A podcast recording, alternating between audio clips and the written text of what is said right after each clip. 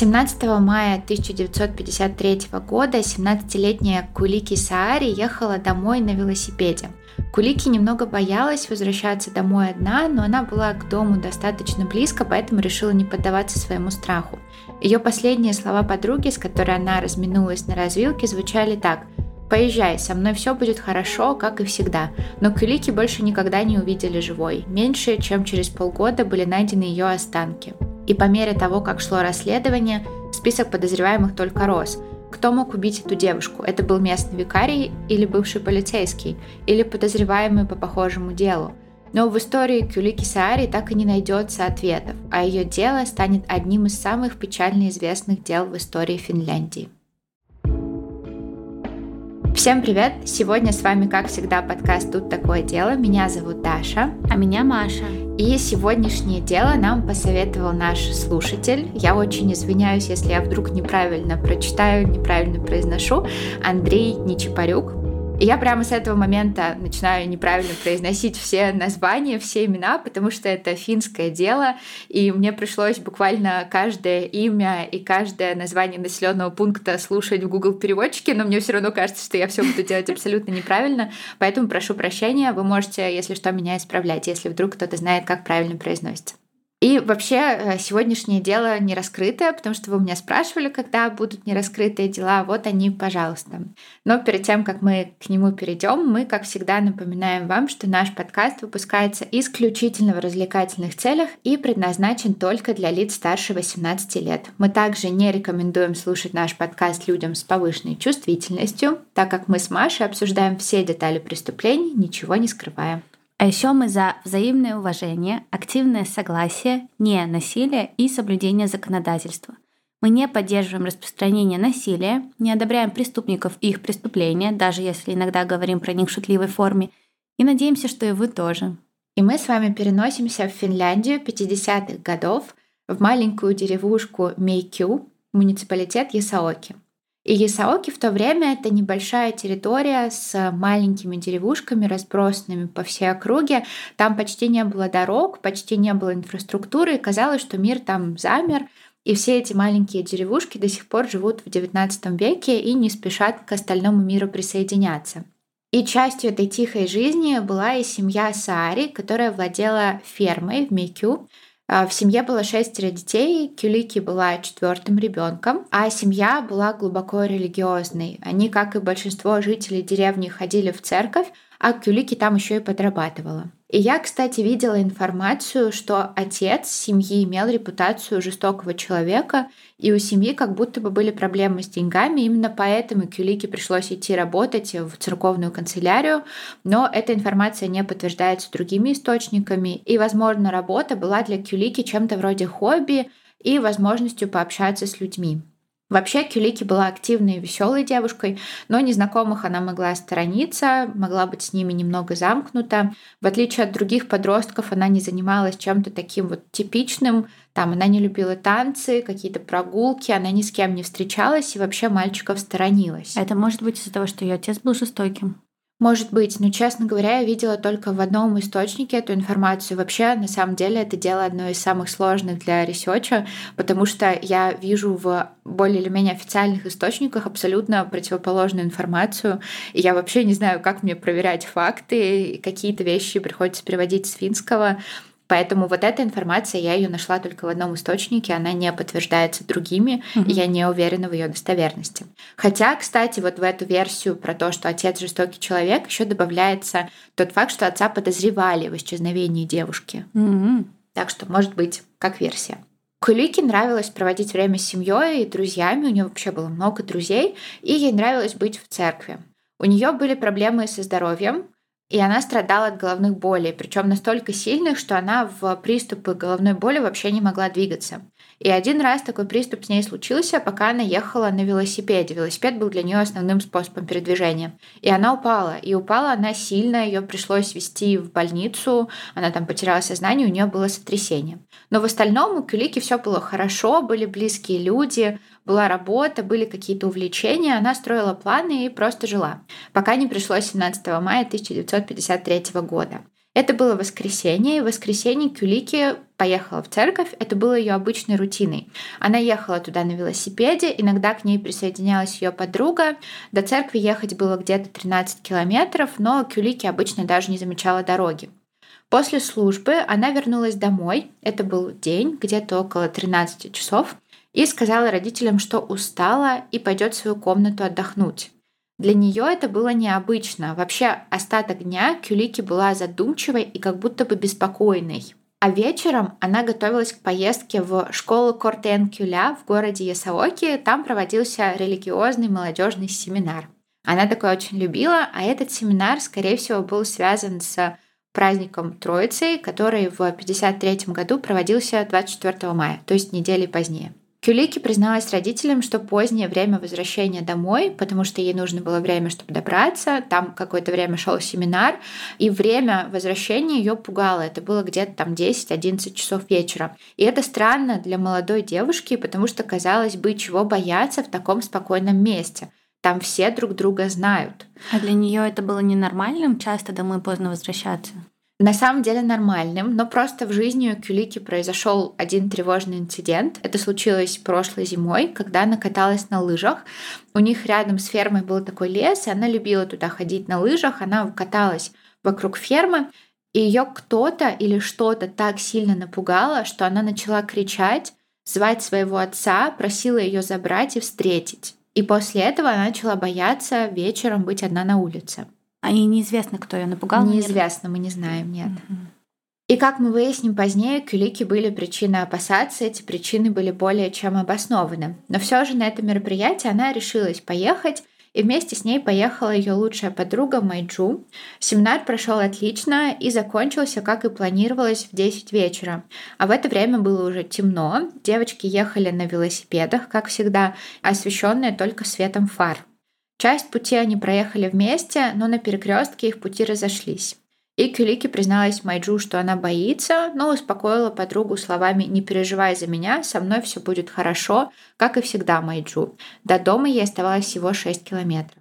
И у Кюлики не зря было плохое предчувствие, домой она не вернулась ни в ту ночь, ни на следующий день в понедельник. Родители сначала не забеспокоились, Кюлики иногда оставалась в доме своей подруги Майджу, не предупредив их заранее, но во вторник семье позвонили из прихода и спросили, почему их дочь не пришла на работу.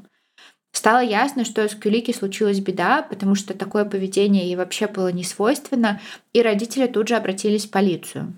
Так как это деревня, и там все новости распространялись быстро, то об этом происшествии максимально быстро узнали все жители деревни. И это хорошо, потому что появились первые свидетели.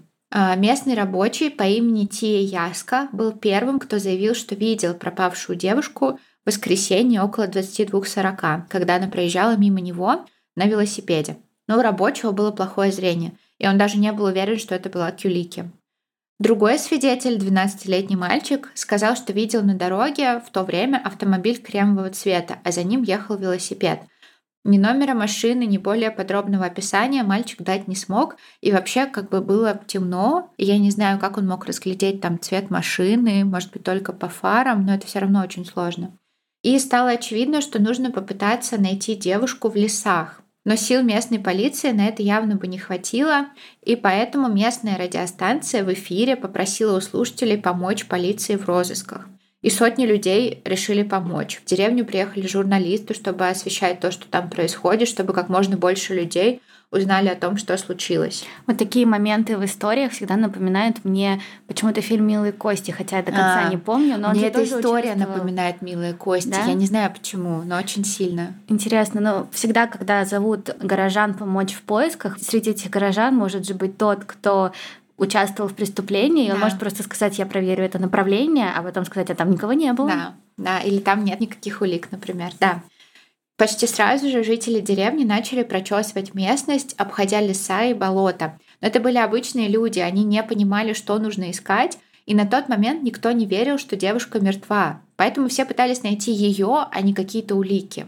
И, скорее всего, в процессе таких поисков очень многое было упущено. Может быть, даже какие-то следы затоптали волонтеры. Плюс в то время начались проливные дожди, которые только ухудшили ситуацию. В итоге результаты близились к нулю.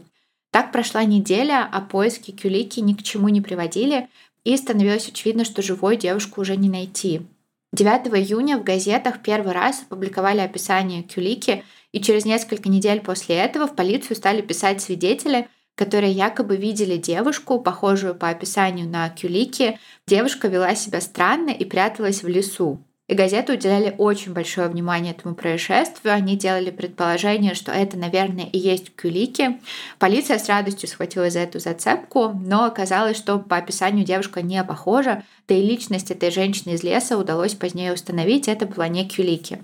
Все равно это максимально странно. Женщина, которая прячется в лесу. Кстати, вы нас часто просите делиться в наших выпусках чем-то личным и рассказывать больше про нас, поэтому сейчас небольшая рубрика о личном. И на этот раз о чем-то очень личном, потому что сегодня мы хотели вам рассказать про наш опыт терапии. Чтение про серийников и культы не прошло для нас бесследно. Конечно, нам понадобилась терапия, а вы как думали? Но если серьезно, у меня был очень продолжительный опыт терапии, больше года, когда я пыталась разобраться со своей тревожностью. В процессе выяснила, что причины моей тревожности глубже, чем я думала. Мы все знаем, что причина твоей тревожности — любовь к нераскрытым делам. У тебя нет чувства завершенности, поэтому ты не спишь ночами и тревожишься. Нет, Маш, вообще-то нет.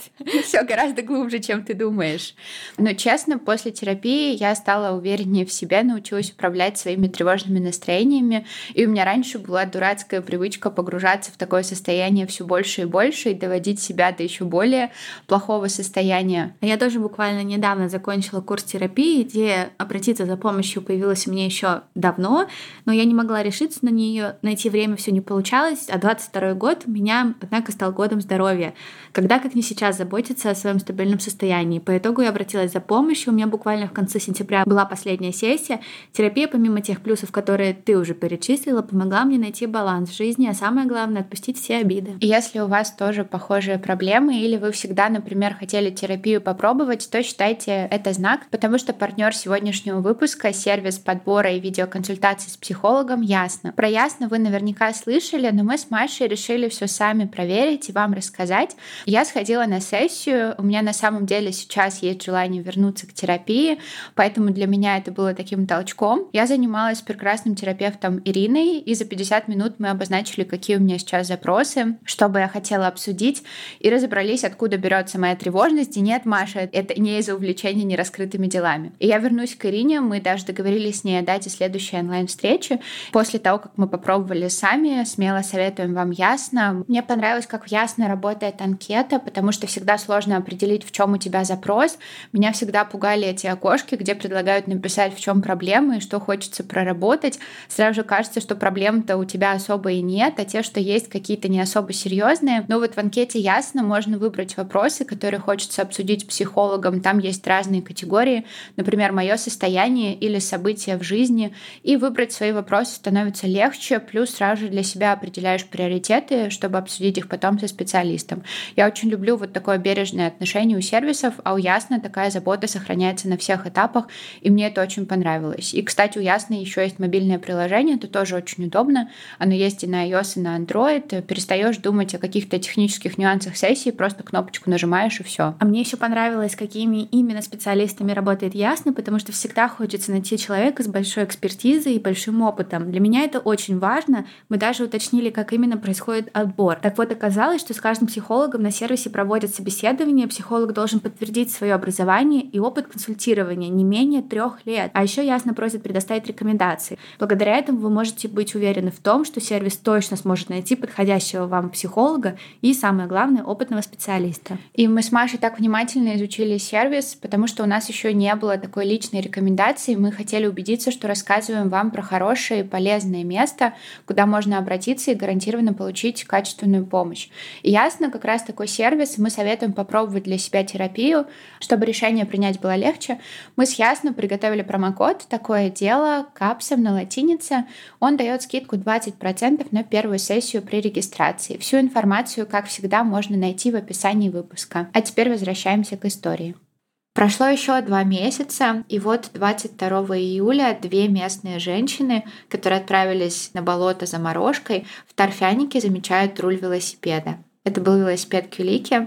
Торфяник находился далеко от дороги, по которой Кюлики ехала домой, но эта находка дала понять полиции, что девушку живой они, скорее всего, не найдут.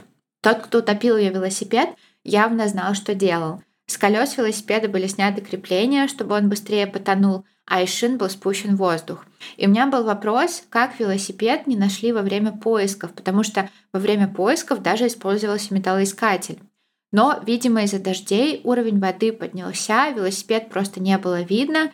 Сейчас стояла теплая и сухая погода, вода спала, и велосипед стал заметен. Но вот еще одна загадка. Велосипед выглядел слишком хорошо. Его состояние не соответствовало времени, которое он якобы провел в воде. Кожа была в хорошем состоянии, не было нигде ржавчины. Велосипед положили туда недавно. Значит ли это, что девушку похитил кто-то из местных, держит ее у себя, а от велосипеда решил избавиться, как только улеглась шумиха? Ну, похоже на то. Да. Но никаких новых улик не прибавилось, а приближалась зима, и полиция решила еще раз обыскать территорию. И тут, кстати, информация разнится, потому что есть сведения, что это не решение полиции, а просто какой-то местный житель гулял по болотам и нашел кое-что интересное. Но в нескольких километрах от того места, где нашли велосипед, нашли сверток. В этом свертке был ботинок девочки, об этом сказали ее родители, ее шарф и мужской носок, а носок и шарф были внутри ботинка. Ботинок был один, у него была почти оторвана подошва, а на шарфе были следы зубов. Как будто бы его использовали в качестве кляпа, а следы были такие сильные, как будто бы кто-то пытался прокусить его и позвать на помощь. А носок? Да, внутри ботинка еще был завернут, вывернутый наизнанку и крепко перевязанный черной шерстяной ниткой мужской носок. Он не принадлежал ни членам семьи Саари, ни, естественно, самой Кюлике. Непонятно, кому он принадлежал. Скорее всего, ее похитителю. Практически сразу же за этой находкой последовало новое. Один из местных охотников по имени Илмари обходил болото. Он знал, что полиция ищет девушку, и он обратил внимание на странно воткнутую в торф ветвь ели.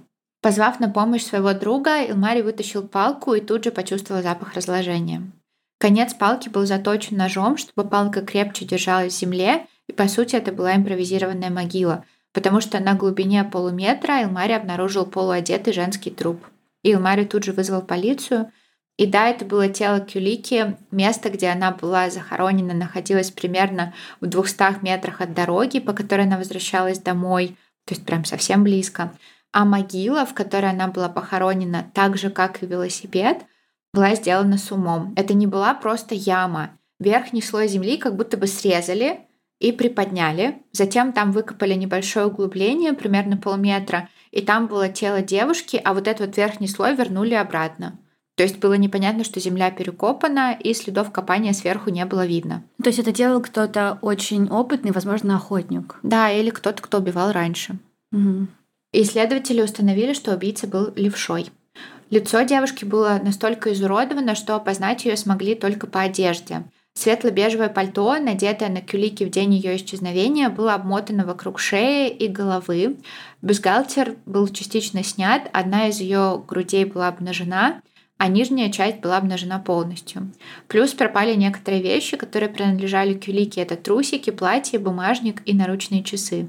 И невозможно по состоянию тела было определить, была ли какая-то борьба, или Кюлики не могла сопротивляться. Тот факт, что девушка была частично обнажена, как будто бы говорил об изнасиловании – но патологоанатом установил, что причиной смерти были многочисленные травмы черепа, которые нанесли тупым предметом. И лицо девушки, скорее всего, тем же предметом было полностью разбито. Из-за сильного разложения экспертам не удалось установить, была ли она изнасилована, но они заключили, что на момент смерти Кюлики точно не была беременна. Палка, которую использовали для обозначения могилы, проткнула живот. Ее воткнули в труп спустя несколько месяцев после смерти девушки. А, то есть он возвращался. Да, и скорее всего убийца хотел, чтобы тело Кюлики нашли, потому что и велосипед, и сверток, и эта палка, они кажутся намеренными действиями, потому что они явно показывают, что вот тут что-то есть. Ну да, учитывая, что так, естественно, палка в землю воткнуться не может сама по себе. Да, Лицо девушки было закрыто ее же пальто, а так обычно делают убийцы, которые эмоционально связаны с жертвой. То есть они раскаиваются, они не могут смотреть на содеянное. И психолог Пека Сантила, который работал учителем и исследователем в полицейском колледже, составил профиль убийцы. По его словам, преступнику больше 30 лет, он живет один, у него мало социальных связей, и, возможно, другие члены общества отмечали его странное поведение. Он точно был местным, он спланировал это преступление и, возможно, знал жертву. Но было непонятно, было ли это целенаправленное убийство, то есть он охотился за Кюлики, или он просто воспользовался возможностью, когда столкнулся с девушкой на дороге ночью. И как Маша уже говорила, да, его умение прятать улики, вот эта вот могила, то, как он утопил велосипед, говорило о том, что раньше у убийцы был какой-то криминальный опыт, возможно, он уже убивал до этого. Учитывая, насколько местные жители были вовлечены в поиски, вполне возможно, что он присоединился к группам, чтобы избежать подозрений. Такое жестокое убийство и отсутствие каких-либо результатов расследований вызвало просто огромную негативную реакцию, причем не только в этой деревне и в муниципалитете, но и по всей Финляндии. И население гневно требовало от полиции найти преступника. Ну, тоже такие интересные, как бы полиция делает все, что может. Ну да, но все равно, то есть они никаких результатов не добились. В итоге нашли сначала велосипед, потом сверток, а потом тело. Всем очень страшно. Я как бы тоже понимаю людей. Но 25 октября 1953 года прошли похороны останков Кюлики. На ее отпевание пришло около 25 тысяч человек со всех концов страны. Полиция понимала, что это дело точно нужно раскрыть. И надо сказать, что недостатков подозреваемых у них не было. На момент, когда комиссар Скогман, который проделал самую большую работу в расследовании убийства, вышел на пенсию, было изучено 370 версий. Ничего себе. Да, а круг свидетелей, опрошенных в связи с этим делом, превысил 5000 человек. Реальных подозреваемых среди них было несколько десятков. Ну, давайте рассмотрим, какие у полиции были основные версии, и, может быть, вы тоже какие-то предположения выскажете, что вам кажется более вероятным. У меня было так, я читаю одну версию, начинаю искать по ней какую-то информацию, думаю, да, сто процентов это точно он. Потом беру вторую версию, начинаю читать про нее и думаю, нет, погодите, кажется, это он. Начинаю читать третью, думаю, так, постойте. И вот так вот до конца. Но первая версия, она одна из самых популярных, и ее до сих пор придерживаются многие, несмотря на то, что было официальное опровержение.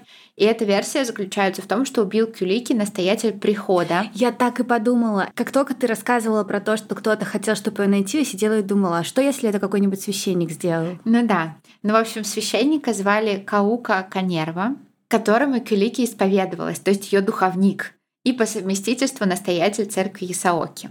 Почему его подозревали? За три дня до своей смерти Кюлики написала священнику письмо. И в этом письме она говорила, что у нее есть какие-то тревоги и опасения, но духовного характера, то есть связанные с религией. Священника из-за этого трижды допросили, но у него было стопроцентное алиби. День убийства он находился в церкви. Полиция изучила его передвижение. В тот день вечером он был на приеме у одного из священнослужителей, а ночью в церкви. Утром около 8 часов он уже преподавал в школе. Ну а как могут на сто процентов доказать, что он ночью был в церкви? Но он спал в церкви, возможно, но он же мог выйти. У него была домработница, и были работники церкви тоже в этот момент в здании, они подтвердили, что как будто бы он был там.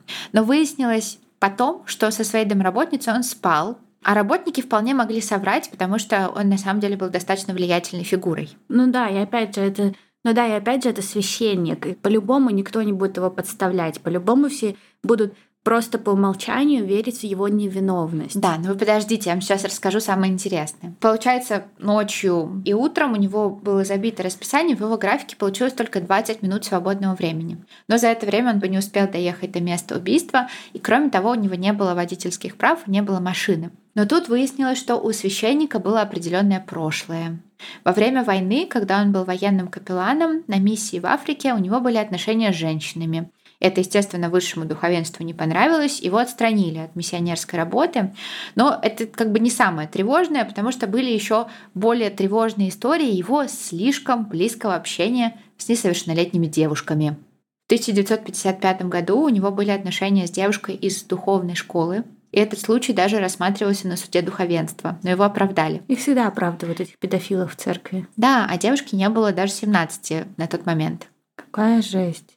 Да, и, кстати, были слухи, и это даже не версия, это прям действительно слухи, что священник в отношении Кюлики занимался грумингом, то есть он ее для себя выращивал. И она вполне себе, возможно, была беременна от него. И, наверное, таким образом он пытался скрыть тот факт, что от него беременна его же член служащая. паствы, да, ну она, да, служащая, еще и а, он же был ее духовником, то есть она приходила к нему исповедоваться. Слушай, ну ты же говорила, что когда ее откопали труп, было установлено, что она не беременна. Поэтому я говорю, что это только слухи. Понятно, ну или с другой стороны, а он что-то мог сделать? Или, например, отвезти ее на аборт? Наверное, мог. Я не знаю. Но а... у него не было прав и машины, поэтому он в то же время может и отпадать. Или ему кто-то помог. Или он доехал на велосипеде. Но машину-то видели? А, ну да, с другой стороны, у нас нету факта, что это та самая да, машина. Да. И все это прошлое привело к аресту священника. Но так как у него было неопровержимое алиби, то полиция его быстро отпустила, никаких обвинений ему не предъявила. А священник дал интервью местной газете, и он сказал в нем, не думаю, что знал Кюлики больше, чем ее односельчане в Мейкю.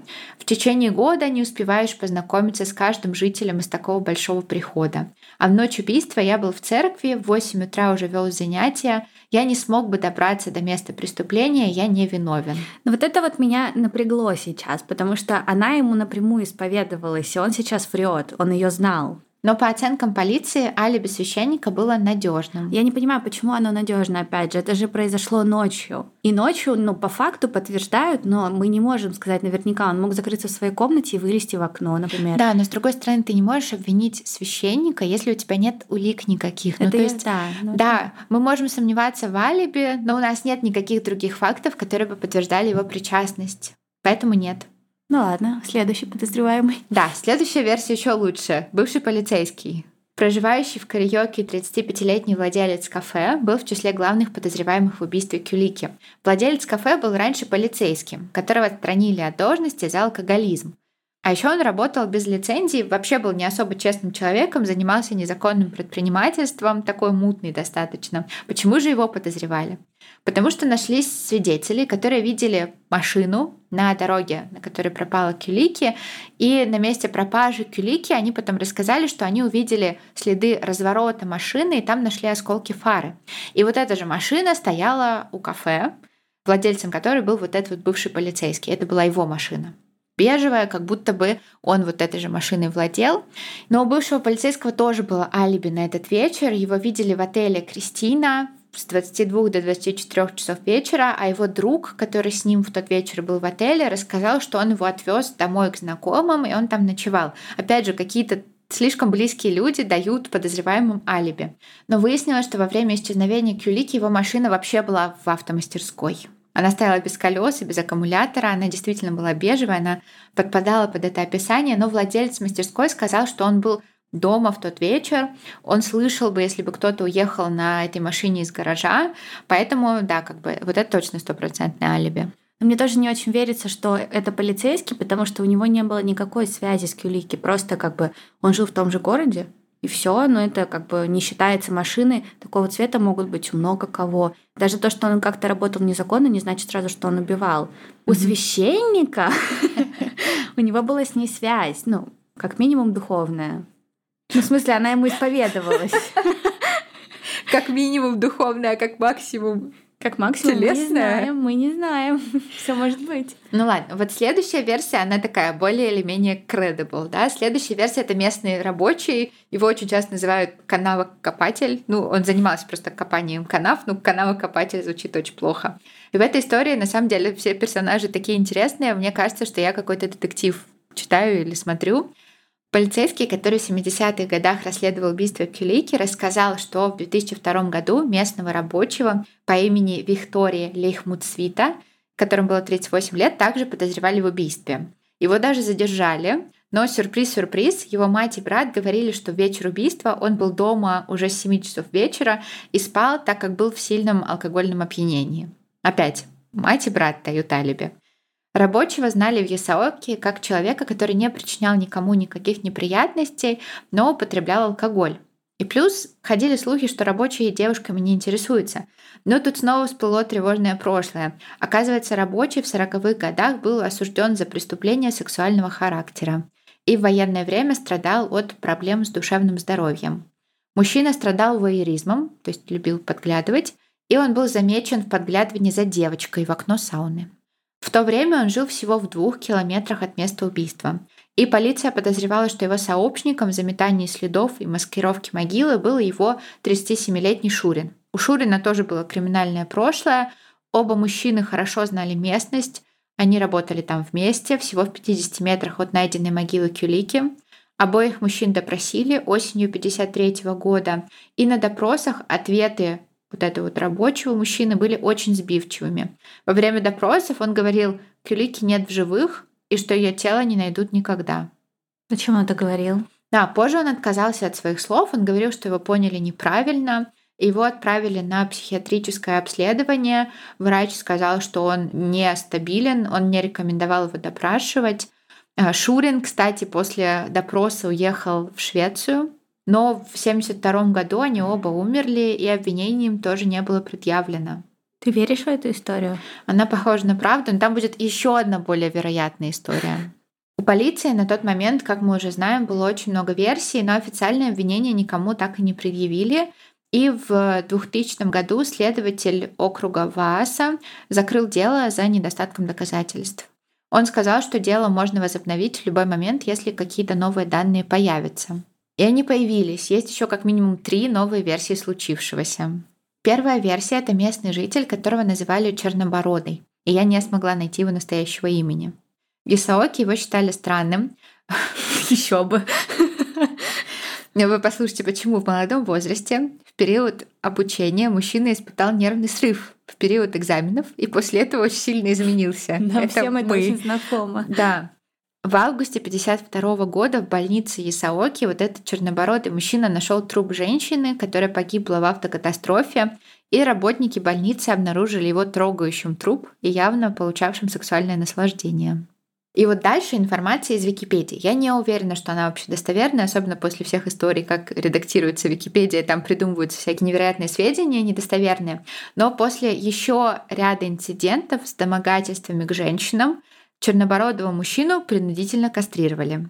Чего? Кастрировали по решению суда? Да, я для себя узнала абсолютно новую информацию о принудительной кастрации. Оказывается, такое практикуется до сих пор. Сейчас это по большей части химическая кастрация, то есть вводят препарат, который снижает сексуальную активность, убивает либидо.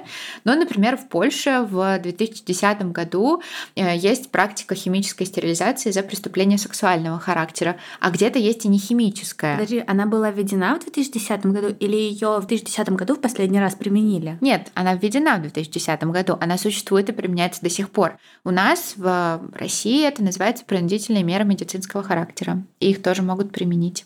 Я думала, что принудительные меры медицинского характера не включают в себя кастрацию. Для меня это полный шок. Мы такого на уроках уголовки не обсуждали. Да, это так. И я прочитала, что это делается в тех странах, где очень сильно загружены тюрьмы, потому что, ну, грубо говоря, здесь, если у тебя какое-то преступление сексуального характера, ты сразу же убираешь все мотивы, да, то да. есть ты, особенно если это не хирургическое, прям вот операционное вмешательство, то ты, грубо говоря, делаешь человека безопасным для общества. Но звучит это очень жутко, Но очень у него жутко. Там просто поедет психика на таком и все. Это же тоже ты как бы вроде делаешь его безопасным со стороны одной, а с другой стороны ты полностью уничтожаешь человека. Да, но еще раз повторюсь, только предположительно вот этот чернобородый мужчина прошел через кастрацию. Я не нашла прям стопроцентного подтверждения, поэтому я вам эту информацию рассказываю, но относитесь к ней с таким небольшим подозрением. И вот этот вот чернобородый мужчина очень часто бывал в церковной конторе, где работала Кюлики. И по слухам, он считал Кюлики своей невестой.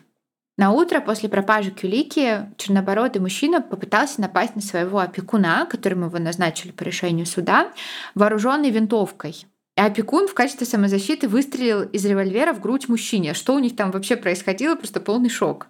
Мужчина выжил после огнестрельного ранения и вышел из больницы уже через пару дней. Но сам факт того, что после пропажи Кюлики он был вот в этом вот возбужденном состоянии, а я еще и нашла информацию, что в ночь пропажи Кюлики он был в Ясаоке и бросал камушки в окно муниципалитета, Просто потому что он, ну, так делал, он был очень странным. Ну, просто нравилось. Да, ну, то есть он был рядом с Кюлики, то есть у него была возможность, у него был мотив, но его допрашивали, и его тоже посчитали невменяемым, а в 1971 году он умер.